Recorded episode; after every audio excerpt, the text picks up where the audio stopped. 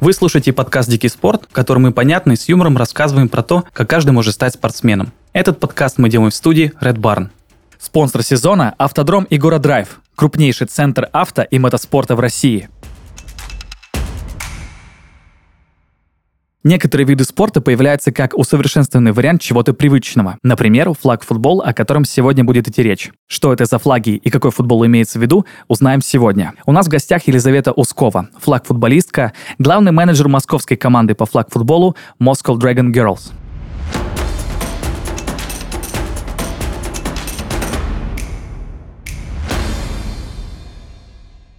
Лиза, привет! Привет! Очень рад, что ты пришла в наш подкаст. И э, самое главное, что ты, наверное, нам объяснишь, что такое флаг-футбол. Потому что я об этом виде спорта до того, как узнал, что у нас будет с тобой запись, вообще не слышал. Что это за спорт такой? Дело в том, что в России люди путают по понятным причинам регби и американский футбол. Я знаю, Данил, что да. у тебя есть выпуск про американский футбол. Да. Поэтому советую всем посмотреть, чтобы лучше понять а, флаг. И регби — это вот когда сильные мужчины и женщины без какой-либо защиты играют в мяч руками, пасуя его назад. Вот мы к этому спорту отношения не имеем, и я об этом говорю, потому что зачастую как раз-таки самый вот вопрос такой популярный — это играем ли мы в регби. Вот. Мы имеем отношение к американскому футболу. Мы этот спорт знаем, для тех, кто не слушал твой подкаст, из американских фильмов, Обычно это самый популярный вот этот парень из школы, такой он одет в шлем и каркас, он захватывает других игроков на поле, валит их на землю и или очень красиво ловит летящий ему в руки мяч. Да, обязательно так должен вот быть флаг... дождь на фоне, должен быть да. дождь, драматическая музыка, да, без этого никак. Любовь там какая-то, девушка, которая смотрит. Да, а, черлидерша, обязательно должна быть черлидерша где-то рядом. Все верно.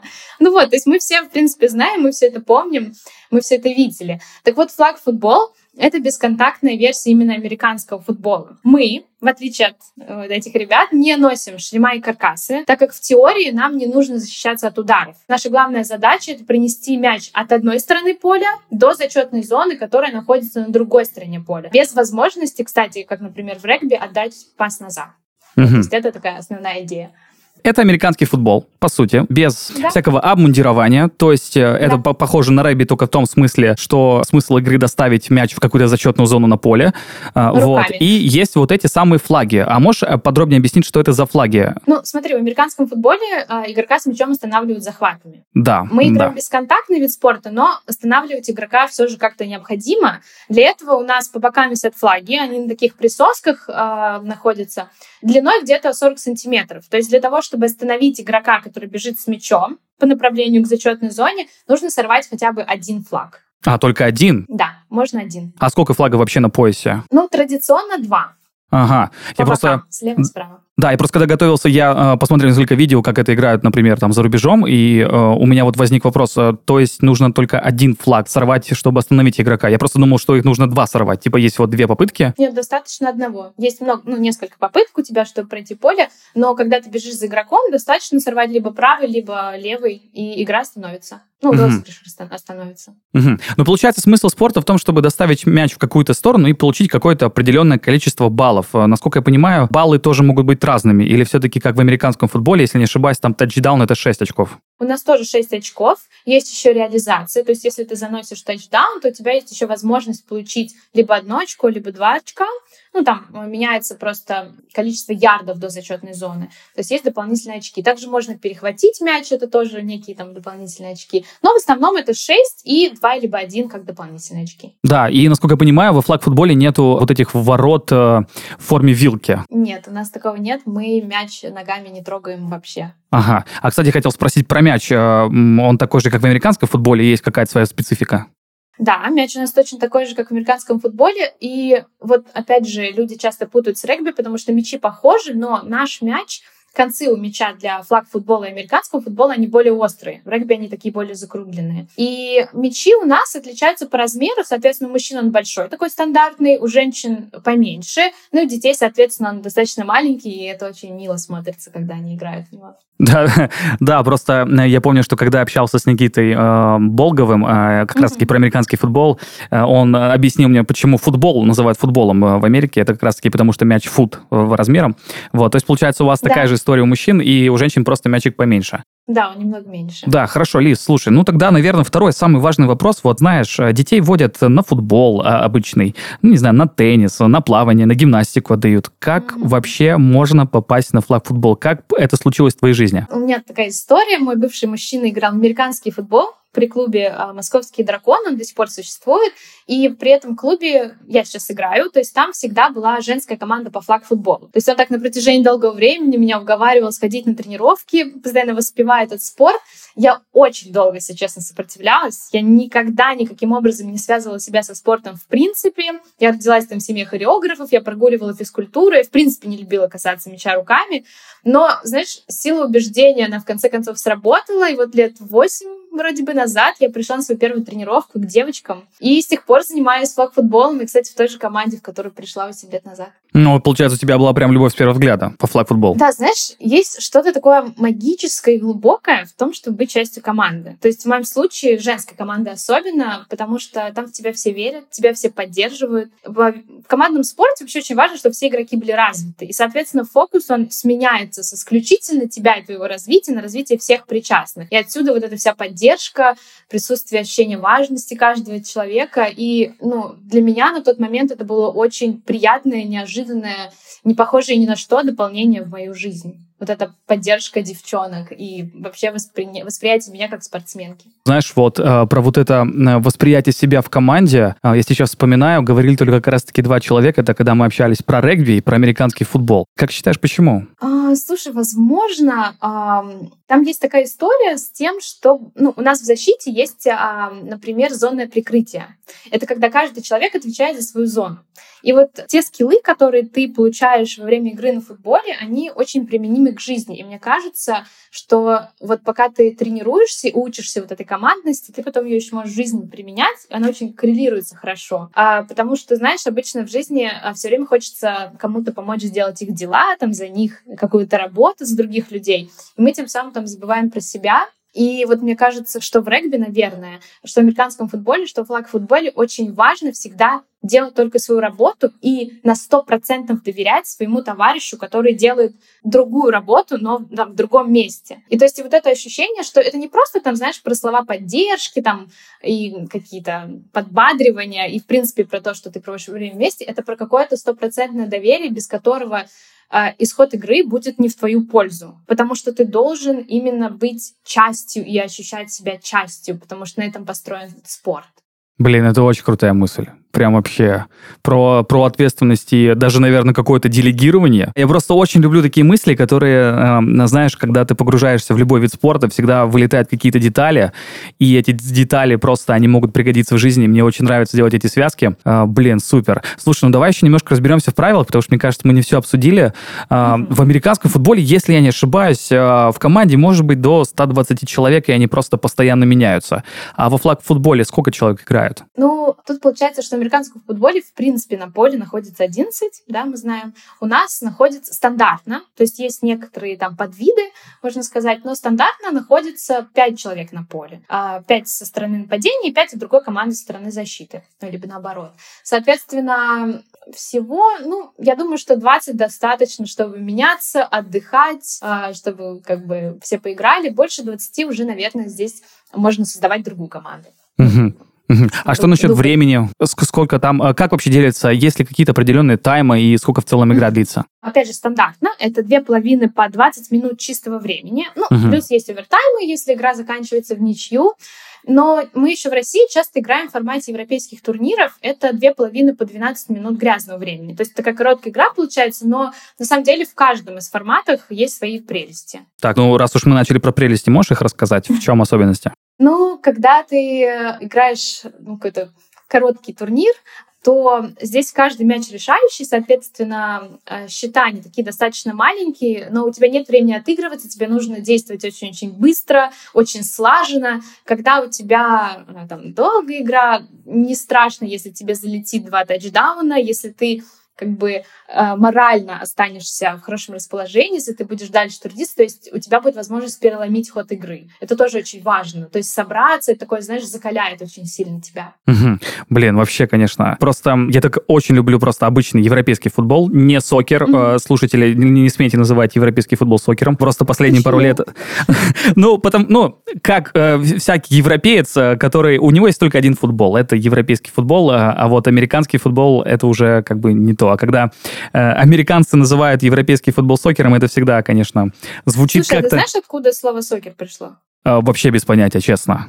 Это британское слово, на самом деле, это европейцы его придумали, потому что изначально а, им приходилось, им нужно было разделить футбол, потому что у них был регби-футбол, то есть футбол-регби, ага. и им хотелось отделить, ну, тот самый сокер, и они назвали его Association of Football, потому угу. что она, этот футбол игрался, ну, то есть вот этот ногами, который наш футбол, он игрался а, по правилам ассоциации. Соответственно, потом уже, когда они использовали в прессе это слово, то есть они его сокращали сначала, ну, как от слова association, они его сократили, да, там, SOS, ну, с на конце. Да-да-да. И потом уже, то есть он вообще сократился до SOC, и англичане, ты знаешь, у них есть такой суффикс ER, они его добавляют, когда что-то да, называют, да, и да. получился сокер. То есть это не американское слово, на самом деле его придумали сами европейцы и британцы для того, чтобы разделять Лиза, ты сейчас разрушила просто все, все, все мои нападки на американцев за то, что они а неправильно называют настоящий футбол, но я теперь даже не знаю, как бы это парировать. Ну ладно, предположим, что парировать я это не смогу, да. Но э, это я к тому, что вот последние пару лет говорят, что э, футбол нужно сокращать, потому что два тайма по 45 минут, их нужно там сократить до 20 или 25 минут,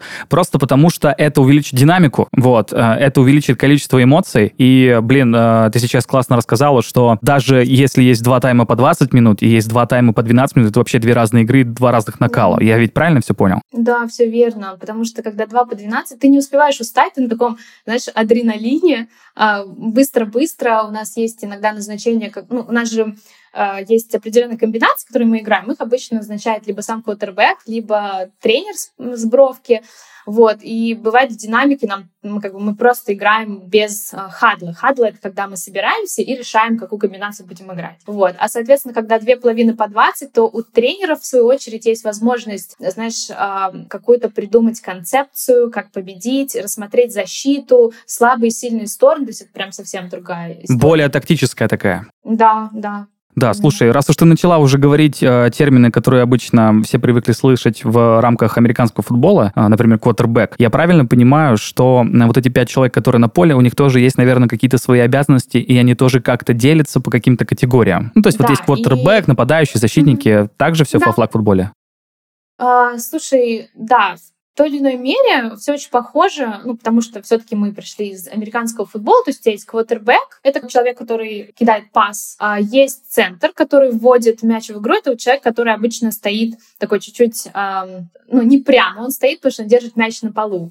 А есть у тебя принимающие, это люди, которые бегут какой-то маршрут, и квотербек кидает им мяч. Есть бегущие, которые получают непосредственно мяч прям из рук в руки. И, соответственно, защита, дальние и ближние зоны, все то же самое, что и в американском футболе. Ну, получается, у нас просто поменьше. Вот. У нас главное отличие в том, что нет в флаг-футболе линейных. Это вот эти самые такие большие, тяжелые ребята, да, которые да. стоят перед квотербеком и защищают его. У нас такого нет, потому что у нас контакта нет, в принципе. Да, а сколько пасов можно отдавать во время нападения? Неограниченное число или есть какое-то ограничение? Нет, как раз-таки разрешен, в свою очередь, только один пас во время розыгрыша. А, а пас квотербека, он должен быть всегда да, один, да? Да. Получается, что если случается вдруг, ну, типа, не получается продвинуться дальше, то что происходит после этого? Ну, то есть квотербек отдал пас, игрока остановили и... Смотри, поле у нас где-то 70 ярдов в длину и 20 ярдов в ширину. Один О, ярд блин, ярды, ярды, подожди, стоп, стоп, стоп. Так как мы живем в метрической системе, все-таки ну, надо, наверное, уточнить, что такое 70 ярдов. Это сколько по метрам примерно? Смотри, один ярд — это примерно один метр, то есть это 914 сантиметров. А, ну все, понятно, чуть меньше 70 метров, да. Да, и в ширину 25. Соответственно, тебе нужно пройти, у нас поле делится на две половины. На каждую половину у тебя есть четыре попытки. То есть ты, в принципе, сначала можешь, например, кинуть мячик там на 5 ярдов, флаг срывают, останавливается, дальше мы чуть идем вперед, нам там остается пройти меньше. И вот так вот у нас есть четыре попытки, чтобы пройти половину. Как только мы ага. ее проходим, нам дают еще четыре попытки, чтобы дойти уже до зоны тачдауна. Ага, все. Так, так стало, в принципе, уже намного понятнее. Я еще хотел тебя спросить, э, так как вроде бы нет никакого обмундирования, но все-таки же, наверное, что-то есть, наверное, какая-то минимальная защита. И мы уже поговорили, что должен быть специальный пояс э, с флагами. А что есть еще из обмундирования? Ну, практически ничего. Мы играем обычно в бутсах на, ну, на полях с искусственной натуральной травой. Многим делают перчатки, но не все. А, потому что Перчатки для сцепления, мячом, в смысле, да? Да, ага. да, сцепление рук с мячом улучшается. И, если честно, еще есть такое ощущение, знаешь, что как будто твои пальцы чуть лучше защищены от какого-то удара сильного, если вдруг он произойдет. Вот. Больше никакой защиты не предусматривается, потому что не предусматривается контакт, который, конечно же, ну, он запрещен, да, который, конечно же, иногда случается. Угу. Так, подожди, вот тут, наверное, надо как-то поподробнее. Как раз-таки был мой следующий вопрос, угу. что все-таки невозможно избежать никакого контакта. А если он происходит, что тогда? Что тогда происходит? Это, это штраф, удаление, желтая карточка? Ну, зависит от контакта. То есть вообще, да, контакт — это когда ты импульсом своего движения меняешь траекторию движения тела соперника.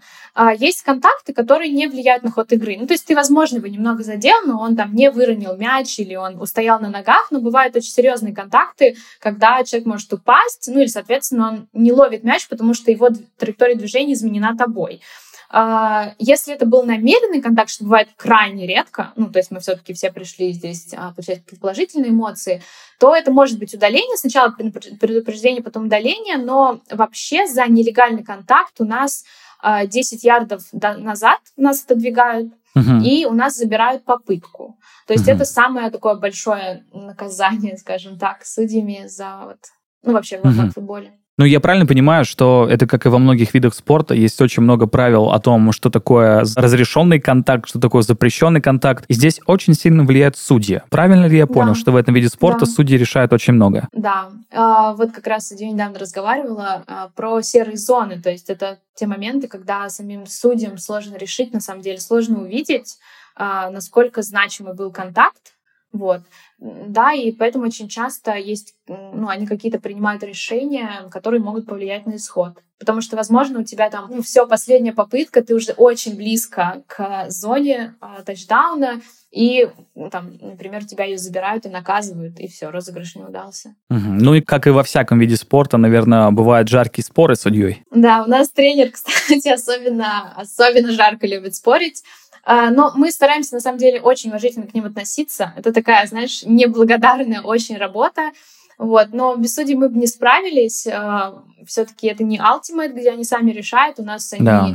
Эм, все-таки подают сигнал о начале окончания игры, они следят за выполнением правил, они вот наказания все знают. У нас не все даже знают, ну, как бы, сколько ярдов они потеряют, если что-то произойдет. Вот, поэтому судьи, мы их очень-очень любим, очень уважаем и стараемся, конечно, с ними общаться очень тихонько. Но иногда, как в любом другом спорте, особенно когда драйв, когда время заканчивается, бывают какие-то споры. Да. Блин, ну, конечно, без этого же спорт и не спорт получается. Да. Да, да. это просто я к тому, что когда слышишь, э, что флаг футбол это бесконтактный вид спорта, и сразу кажется, что ну, ну это уже ну, что-то такое мягкое, ну вроде бы как mm-hmm. бы и не спорт, хотя на самом деле это вообще не так. Э, я уже говорил, что я когда готовился да. к интервью, посмотрел несколько видео, ну я там увидел несколько сальтух, которые бывают при случайных контактах так называемых, и локти, и колени, все это бывает. Бывает же? Или Интересно, это, кстати, или это я просто смотрел какие-то жесткие команды из Америки? Нет, бывает, бывает. Интересно интересное замечание, что в женском флаг-футболе намного больше таких моментов. Мужчины, они, знаешь, они очень атлетичны, они как-то играют, да, ну, то есть они вот эти все сальтухи там крутят и иногда сталкиваются, но это прям вот это очень случайно. В женщины, они, не знаю, может, как-то энергия у них другая, и когда вот мы играем в этот спорт, очень часто у нас какие-то столкновения происходят, то есть очень часто игра останавливается. Ты сейчас, наверное, какой-то разбила, разбила второй стереотип. А, первый стереотип, что это такой мягкий вид спорта, а второй, что женщины мягкие. Значит, получается, mm-hmm. что если наши слушательницы а, захотят заниматься флаг-футболом, они должны быть готовы к столкновениям. Ну, мы стремимся все к чистой игре. Но я думаю, что да, психологически ты должен быть готов к тому, что может что-то произойти, но обычно это не, ну, не какие-то сильные там серьезные травмы. Ну, может быть, какие-то синяки, удары, uh-huh, uh-huh. но это не... все таки это бесконтактный спорт, больше времени ты здоров. Все хорошо. Я еще хотел спросить про тактическую составляющую, потому что, ну, аналогии с американским футболом их вообще не избежать. Американский mm-hmm. футбол это супер тактическая игра, конечно, прям э, закачаешься просто.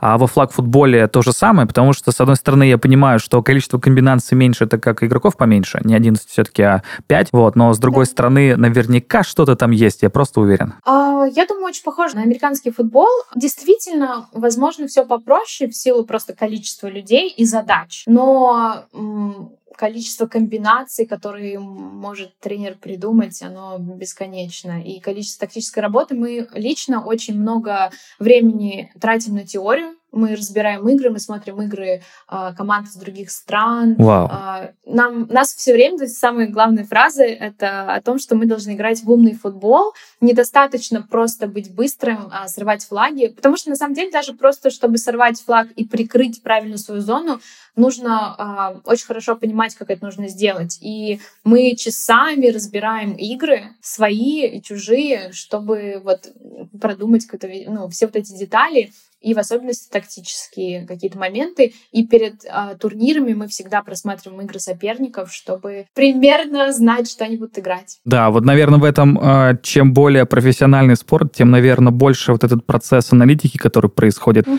между разными играми. Просто так сейчас рассказала, что смотрите часами, мне это тоже напоминает какие-то там э, истории из футбола или баскетбола или хоккея, когда можно просто э, отдельному игроку и какому-то отдельному его движению просто посвящать, не знаю, несколько часов, чтобы объяснить, что он делает не так, или наоборот, что он сделает классно, да. и нужно делать классно. Именно так. Блин, это, конечно, супер офигенно. А можно сказать, как вообще проходят тренировки по флаг-футболу? Ну, мы можем начать, что банально, ну, а, пришел человек, это, наверное, какая-то разминка, понятно, а что происходит дальше? Что отрабатывается, что не отрабатывается? А, это зависит от э, сезона. У нас есть межсезонье, когда мы в большинстве своем прокачиваем наши а, физические такие данные. Вот. И есть сезон, когда уже больше идет работа в команде, наше взаимодействие. Mm, ну, это, наверное, сейчас... осень-зима, весна-лето, да, наверное, так это делится. Да, да все uh-huh. верно. То есть, когда мы можем... У нас сезон начинается примерно в апреле, когда уже можно выйти на улицу и играть на ну, турниры как раз-таки на улице. Вот сейчас у нас два раза в неделю а, легкая атлетика, то есть мы учимся бегать, быстро сменять направление, взрывную вот эту силу в себе развиваем, она очень важна, так как это, ну, как бы недолгий бег. Здесь важно очень быстро стартануть, очень резко там уйти от а, защитника, который пытается сорвать твой флаг. У нас а, одна тренировка на песке, Опять же, мы прокачиваем ноги. А, и одна тренировка сейчас футбольная, и одна теоретическая. Мы приходим, у нас, да, обязательно разминка, и э, иногда это тренировка защиты, иногда тренировка нападения. Мы отрабатываем, то есть технические моменты скорее. Вот. Когда уже идет взаимодействие, сезон, у нас э, весь фокус на исключительно футбольных тренировках и мы разрабатываем комбинации, отрабатываем. Очень-очень важно, чтобы каждый человек пробежал определенное количество шагов. Он повернул под определенным углом. Конечно, это зависит от того, что ты видишь в защите, но чтобы комбинация получилась, нужно, чтобы каждый человек сделал свою работу очень-очень точно. И чтобы квотербек знал, где кто окажется, а чтобы кинуть туда мяч. Угу. А я правильно понимаю, что в зависимости от роли игроков, наверное, и тренировочный процесс он будет разный? Ну, то есть для квотербека, наверное, это больше про видение поля, про точность бросков. Да, все правильно, да. Защитники, а, соответственно, отрабатывают... Ну, у нас защитники, они сидят очень низко всегда, вот, чтобы ты мог а, менять направление очень быстро, потому что нападающему легко, он знает, что он бежит, а защитнику немного сложнее, потому что а, он, ну, как бы должен предугадывать, и мы вот учимся как раз-таки ловить их, предугадывать, где-то какие-то выполнять действия, чтобы сократить свой путь, для того, чтобы мы могли догнать а, человека, который бежит на всей скорости нападающего. Нападающие отрабатывают обычно вот быстрые ноги, знаешь, чтобы уйти от флага, чтобы поймать... Да, взрывная скорость, да. Вниз. Да. Блин, Лиза, я не спросил, а ты на какой позиции играешь? Я принимающий. И а. в защите я играю в ближней зоне, а, то есть корнербэк. А почему там? Э, ты сама захотела или это просто, знаешь, тренер увидел, сказал, ну все, ты точно сюда подходишь? Ну, у меня не очень высокий рост, вот, и, но я достаточно быстрая и юркая, поэтому я хорошо срываю флаги и ловлю игроков в ближней зоне. А я думаю, что вот у нас есть дальняя зона, это сейфти, там, конечно, нужны более высокие игроки, чтобы можно было... Там, знаешь, позади них уже никого нет, только зачетная mm-hmm. зона, и им нужно перехватывать все мячи в воздухе, очень высоко прыгать.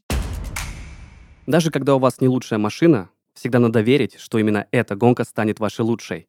Это часть моей мотивации. Так говорил великий Айртон Сенна, трехкратный чемпион мира по гонкам Формулы-1. За 10 лет выступления Айртон выиграл 41 гонку, завоевал 65 пол-позиций и получил прозвище «Человек дождя». К слову, так его начали называть за высокие достижения в дождевых гонках. Побеждать в любую погоду поможет наш спонсор «Автодром Игора Драйв». Игора Драйв – это крупнейший центр авто и мотоспорта в России. На территории автодрома расположено более 10 сертифицированных трасс и площадок для авто и мотоспорта, построенных с использованием самых передовых технологий мирового класса. На автодроме тебя ждет картинг, мотокросс, мастер-классы и гоночное такси, центр контраварийной подготовки и большая программа зрелищных фестивалей и мероприятий. А кроме всего этого, Игора Драйв поможет тебе почувствовать себя человеком дождя, научиться маневрировать и избегать опасных ситуаций на дороге в центре контраварийной подготовки, оборудованном как один из лучших в мире. Ты сможешь попробовать свои силы на уникальной площадке, где для тебя смоделируют самые сложные дорожные условия. Здесь гололед можно ощутить даже летом. Тренировки проводят профессиональные спортсмены, мастера спорта, призеры и настоящие гонщики. Любой курс, от базового до продвинутого, можно пройти как на арендованном автомобиле, так и на личном. Ознакомиться с программами автодрома и Драйв можно по ссылке в описании. Будь победителем на треке собственной жизни. А, я еще хотел немножко, наверное, поговорить с тобой не как э, со спортсменом, но еще и как э, с главным менеджером команды. Во-первых, нужно, наверное, рассказать, что такое главный менеджер. Это, наверное, все-таки тренер. Я правильно понимаю? Или это какая-то другая роль? Нет, тренер — это такое главное неприкосновенное лицо. У нас их три а, главных тренера, мужчины, менеджер. А, я выполняю всю, всю остальную работу. Ну, не я одна, у меня есть, конечно, девчонки, они очень сильно помогают нам. А, это, знаешь, а, поле найти, чтобы тренироваться в межсезонье, а, проследить, там, проследить за тем, чтобы все взяли с собой флаги и бутсы на игру, сказать, кто во сколько должен прийти. Это социальные сети, в которых мы стараемся развиваться. Это какие-то мероприятия, которые мы делаем. То есть все-все такие вот важные работы для того, чтобы этот механизм а, ну, вообще срабатывал хорошо. Это вот все менеджер. Ага, все, просто на всякий случай уточню, потому что порой главных менеджеров называют как раз-таки тренеров. Вот, особенно как раз-таки в Америке это делают. А, хорошо, ну, э, от этого мой вопрос вообще никуда не денется. Он скорее философский. Я тоже немножко погуглил, и мне показалось, что как будто бы флаг-футбол в России развит именно женский, а не мужской. Что женский флаг-футбол, он как-то все-таки и попопулярнее, и попрогрессивнее. Можешь порассуждать, почему так происходит? Знаешь, Данил, как по мне, в нашем случае это ну, дело в неком природном отличии отличие мужчин от женщин, не побоюсь этих слов, а мужчины в большинстве своем, они такие очень последовательные, работяги, у них все по делу, что очень классно на самом деле. А женщины, они в силу своей природы, мне кажется, любую работу, которую они делают в жизни, воспринимают как некие проекты. Я думаю, что это связано в том числе с удивительной способностью рожать детей и заботиться о них. Поэтому много из того, что, а, чем занимаются женщины, превращается в их детище. И то есть, если мужчины, они пришли на тренировку, отзанимались и ушли с тренировки, то женщины, они сначала подумали о красивой форме, в которой они будут, и, знаешь, ее сделали. Потом они пришли на спорт, отзанимались, сделали какое-то видео, по окончании тренировки сфотографировались, потом еще пришли домой, выложили это в социальные сети, рассказали друзьям. То есть женщины, они его продвигают сами. Мы его здесь продвигаем, мы его делаем насыщенным, Изнутри, красивым, интересным. Да. Да, то есть мы не ограничиваемся исключительно тренировками, футболом, ну там, да, и турнирами. А, ну и вот поэтому, мне кажется, он очень популярен, несмотря на то, что мужской флаг-футбол по скорости и финтам он выглядит невероятно круто, но мы делаем всю какую-то эту социальную а, красивую работу в том числе. Это, конечно, очень интересный подход к тому, как развивается спорт изнутри. Вообще, мне кажется, абсолютно неочевидная параллель. Слушай, а ты можешь немножко погрузить нас, наверное, в историю флаг-футбола в России? Можешь, не знаю, как-нибудь, может быть, совсем кратенько рассказать, когда пришел этот вид спорта, если ты, конечно, знаешь, и когда ты в него пришла, а как вообще шло развитие? Вот, наверное, за последние, я предполагаю, 10-15 лет это было. А, да. Флаг-футбол в России берет начало своего во дворе. То есть а, мужчины, кстати, энтузиасты, они все это начали. А, я думаю, что ну, там был один человек, который собрал людей, он организовал какие-то команды, турниры. А, я думаю, что это были ребята, которые интересовались футболом, они смотрели НФЛ, угу. ну, Национальную да. футбольную лигу, но сами не хотели идти в контакт. Поэтому они выбрали для себя вот такой спорт, играть во флаг футбол, не было федерации, не было ничего. А, они просто собирались, э, заказывали флаги, мячи там из-за границы и играли. Я тоже пришла в футбол, когда он, у нас был такой один а, какой-то драный мяч, и флаги чуть ли не самодельные. Вот мы играли, нас было там 4-5 человек. А давно это было вообще? Я пришла 9 лет назад, это вот как раз, мне кажется, было всего две команды э, в Мгм. Москве на тот момент. Блин, слушай, Мужчины пару лет раньше. ты же вообще, получается, э, чуть ли не в самом зарождении этого спорта у нас в стране Да. уже играла. Да. Это же супер круто. Это очень любопытно, на самом деле, быть свидетелем того, как рождается и растет Да, спорт. это вообще Потому что кайф. есть, мгм, есть ощущение, что ты проживаешь какой-то исторический период, потому что сейчас уже это аккредитованный спорт, у нас есть своя федерация. В России, да? Хотя, да, да, да, да. Мгм. Хотя в большинстве своем это все равно люди-энтузиасты, которые занимаются всеми этими необходимыми делами из любви к футболу.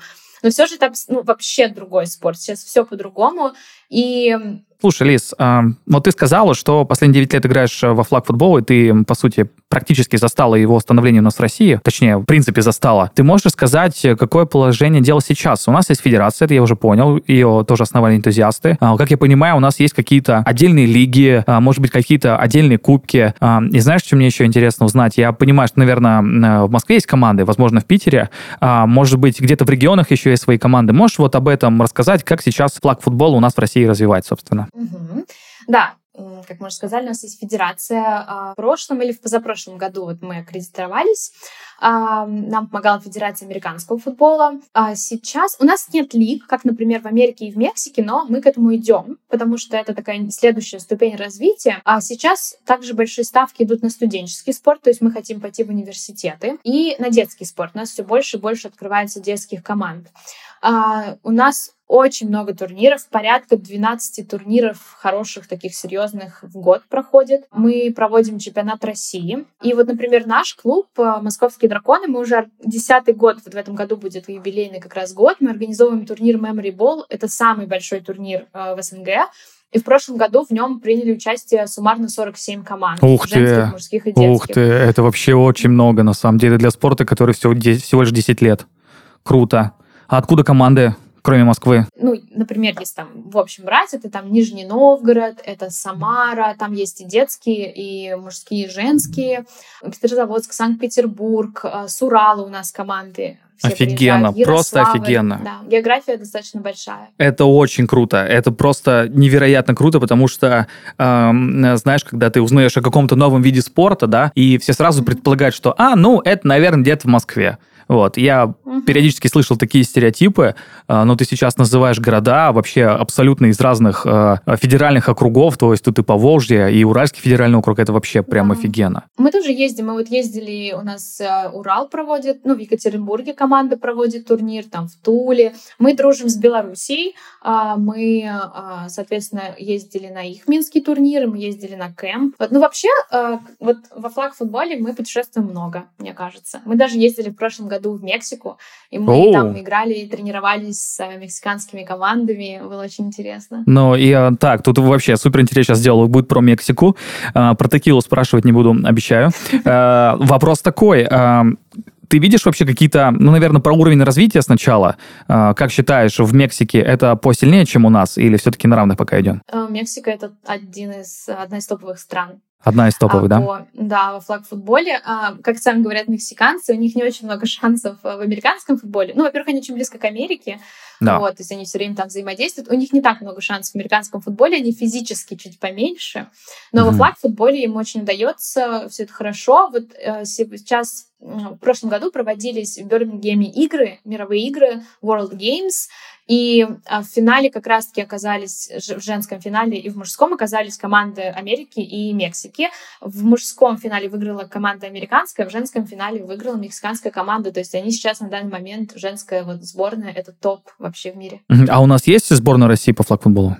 Да, у нас есть сборная России. Они два раза ездили а, уже в Израиль, где проводился и чемпионат Европы, и чемпионат мира. Мгм. И как выступление? Ну, а, пока что так, э, потихонечку, значит, они заняли... Ну, в общем, в тройку, в общем, 13 э, из группы выходим, если там есть группа. Да, Или... ну мы, по-моему, в плей даже в плей-офф вышли, но там все равно место какое-то получилось 13 Ну, это были первые, ну, первый наш опыт такой. Да не, ну куда, на спорт 10 лет, ну, э, мне кажется, тут да. никто не скажет, эх, блин, Россия проиграл, да, блин, кому наоборот, вообще да, здорово и классно, что на абсолютном чистом энтузиазме за 10 лет э, развили э, собственную лигу, федерацию, э, поехали на чемпионат мира и уже вышли из группы. Мне кажется, наоборот, это очень круто. А что ты видишь э, в плане, может быть, различий каких-то в тренировочных, э, на что там делают упор, на что у нас делают упор? Потому что периодически, когда я общался, ну, везде есть свои какие-то разные методики, кто на что делает упор. Вот, например, в том же регби, например, это очень сильно видно, что, и, я не знаю, там, ну, просто тактически на разных уровнях пока что находится. Можешь порассуждать или просто рассказать, какие впечатления вот именно в этом плане Мексика оставила, раз уж они одни из флагманов флаг футбола у нас? Вообще интересный такой факт. А, ну, вот э, я как-то упомянула о том, что во флаг-футболе есть некоторые подвиды. Ну, то есть э, играют, не все играют 5 на 5 бесконтактный флаг-футбол. В Мексике, например, э, они придумали сами такие нововведения, чтобы усложнить немножечко для себя игру. А, они играют 5 на 5, но они могут пасовать назад мяч. То есть oh. они там целые комбинации сочиняют под это. Конечно, это не на официальных турнирах, то есть они на чемпионате мира все равно играют там 5 на 5 бесконтактный, но вот они нас пытались научить, это очень сложно. Вот. И для них, получается, они играют вот на таком уровне, для них обычный флаг кажется проще. Может быть, в этом тоже какой-то секрет есть их успеха. Вот, uh-huh. Потому что они себе так... И я однажды была в Нью-Йорке и была на турнире, когда играли 7 на 7, и у них висело три флага, то есть не только слева, справа, еще и сзади, и был разрешен контакт. О. Ну, не сильный, конечно, но был разрешен, да. Вот. Но вообще э, все команды, все по-разному очень тренируются. В Мексике очень много отдается времени и сил на улучшение физической составляющей. Они вообще, когда столкнулись с Америкой, то есть они по тактике, ну, были, думаю, на равных. И там же просто вопрос, знаешь, вот э, одних ошибок. Ну, то есть вот одна ошибка, да, и да. счет меняется, и все. И здесь очень важно быть физически очень сильно развитым, чтобы просто вот не совершить эту ошибку в момент там выпрыгнуть очень высоко, либо быстро как-то убежать. И мне кажется, вот они сейчас, ну, так как уровень уже топ, они именно работают над какими-то вот этими физическими деталями. У меня осталось буквально парочка вопросов, они уже, знаешь, такие а, полуфилософские.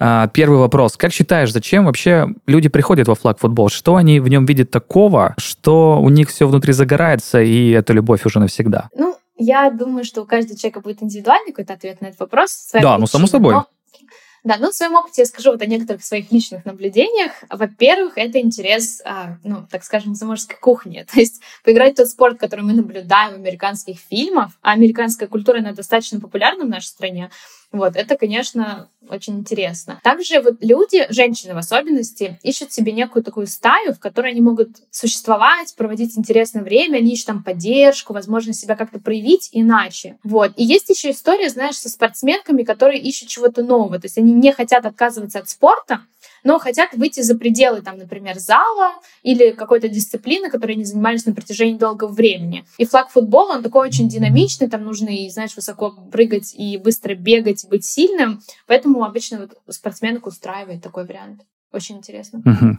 А, еще мне такой вопрос. А, может быть, ты сможешь подсказать а, каких-то игроков или какие-то команды или какие-то матчи, которые можно вести в Ютубе, посмотреть, просто чтобы человек открыл и влюбился? Ну, Я думаю, что ребята могут открыть, в принципе, финал, вот, например, World Games, это одна из последних игр Мексики с США, и посмотреть типа, мальчиков, ну, мужчин и женщин. И, и вот у нас, например, «Московские драконы» команда, а, мы на YouTube выкладываем нарезки периодически из э, наших турниров, и там можно посмотреть примерно уровень России, чтобы там не испугаться сильно, вот, и не мерить все-таки с, э, себя с американцами и мексиканцами. Угу. Ну хорошо, Лиз, у меня последний вопрос. Это мой стандартный вопрос вообще для всех спортсменов, которые к нам приходят. Мне он очень нравится. Как ты считаешь, как флаг футбол, в принципе, когда в него приходит человек, начинает играть, как этот вид спорта меняет мышление. Можешь это как-то порассуждать? Ты уже немножко сказала про то, что это спорт, который, с одной стороны, помогает э, нести ответственность в своей зоне и доверять другому человеку. Этот ответ не принимается. Э, поэтому что-нибудь еще? Um, я думаю, здесь вся прелесть в том, что ты в возрасте там, ну, 25 лет, например, можешь э, стать настоящим спортсменом. А, потому что, ну, если ты приходишь в гимнастику в 25 лет, то профессиональным гимнастом тебе будет очень сложно стать, потому что дети обычно начинают заниматься этим там лет с 4. Это, я думаю, вообще невозможно. А, Гимнастика 25 да. лет — это уже пенсия. Простите, пожалуйста, если кого-то да, обидел. Да, да. Ну да, мы все все-таки понимаем. А футбол из-за того, что он только-только зарождается, у нас в принципе нет людей, которые занимались им с детства. Ну то есть такой Ну да, да, логично, логично, да.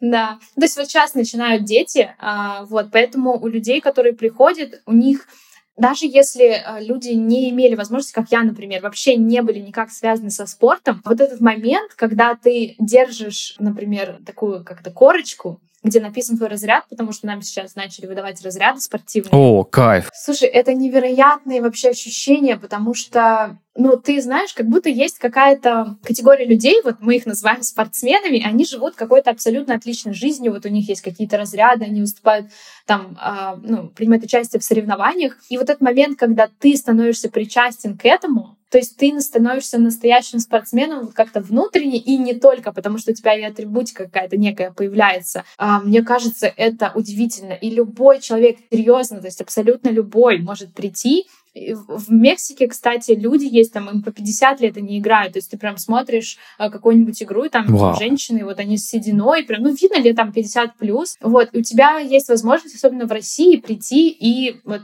стать, вне зависимости от твоего роста, возраста, веса вообще, а, стать спортсменом настоящим, получить разряд и тренироваться соперничать с лучшими. Потому что если ты, ты можешь прийти в гимнастику, да, например, или куда-то еще, и в любительскую лигу в некую. Но если ты придешь ну, во флаг футбол, то есть ты будешь тренироваться все равно с лучшими соперничать, потому что пока что еще там поле такое не, не, не паханное, знаешь, есть куда расти, и все развиваются примерно одинаково. Вот, и что есть возможность у каждого. Да, слушай, я забыл, наверное, спросить, мне кажется, вопрос очень важный, а как вообще в этот вид спорта попасть? Проводятся какие-то открытые тренировки? Да, да, мы вот как раз будем проводить тренировку а, в начале марта, в социальных сетях об, это, об этом обычно пишем. Можно прийти, просто написать менеджеру, и, в принципе, можно прийти и не на открытую тренировку. Мы, в свою очередь, я думаю, что и другие команды э, с удовольствием вообще примут любого. Мы научим там азам, а, мы играем каждую практически неделю такие товарищеские игры, чтобы... Ну, ну в форме держать, да. Да-да-да, вот. И я думаю, что для новичка это будет тоже очень интересно и посмотреть, и попробовать, потому что здесь нет никакого давления, а, ну, нет счетов, нету, ну, время есть, как бы, да, чтобы так просто отслеживать, но давления нет, и поэтому это отличный способ вот сейчас прийти как раз и быть готовым к чемпионату России, который будет летом. Что же, на этой вдохновляющей ноте мы все объяснили, все показали. Так что все слушатели и слушательницы, пожалуйста, идите на флаг футбол, и я вам советую. Лиз, спасибо тебе большое, что пришла к нам в подкаст. Спасибо большое, что позвали. Это было офигенно. Большое спасибо тебе за то, что, во-первых, все понятно объяснила, и, во-вторых, за то, что это было э, вдохновляюще. Блин, прям заразился. Спасибо большое. Спасибо большое тебе, очень приятно было. Все, всем пока.